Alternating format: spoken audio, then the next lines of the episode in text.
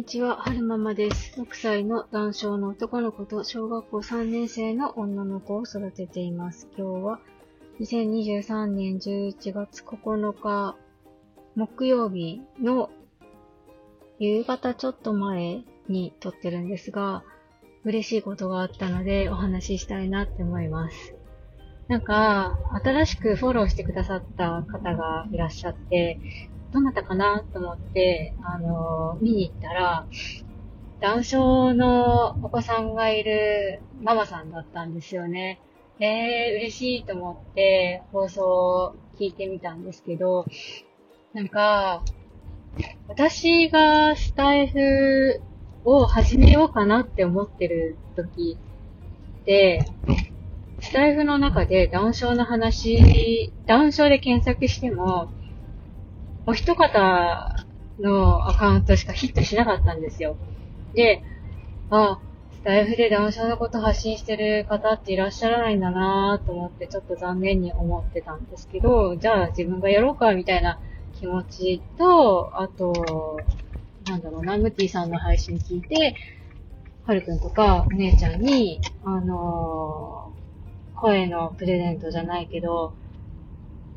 あの時母はこんな風に考えてたんだなとか、あんな風に思ってたんだろうなとか、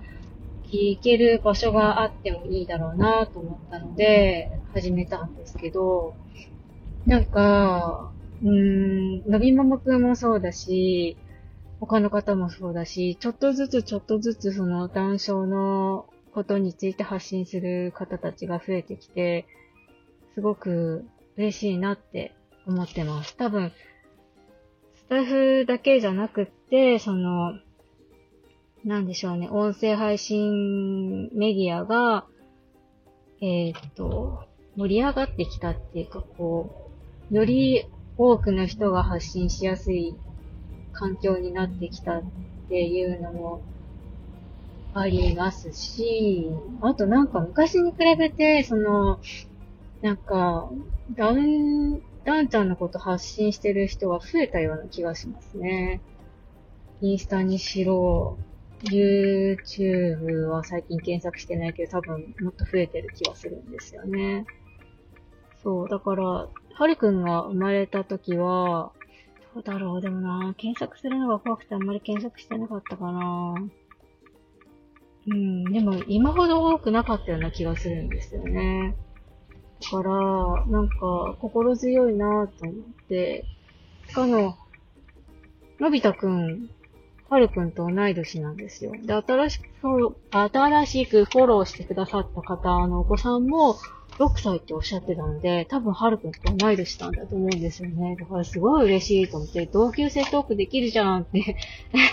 ちょっと思って、一人で勝手にウキウキしてるんですよね。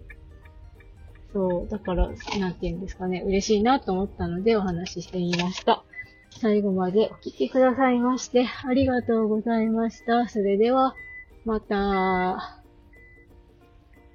よいしょ。いつもの駐車場で、ちょっと手帳の整理をしてから、はるくんを迎えに行きたいと思います。よいしょ。それでは、また。